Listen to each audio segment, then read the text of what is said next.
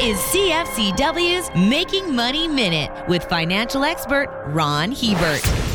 Some businesses burst onto the scene driven by unique innovation and then disappear just as quickly. One sector where this is unlikely to happen is waste collection. The U.S. is number one in the production of garbage. Each American produces more than 1,700 pounds of trash per year. With only 4% of the world's population, they generate 12% of its total waste. Approximately half of this waste will see its final resting place in one of the country's 2,000 landfills. The irony is that America stands knee deep in garbage while launching spacecraft to the far reaches of the solar system. For more information, listen to our Making Money show hosted by Ron Hebert and Gord Whitehead at letsmakemoney.ca or cfcw.com.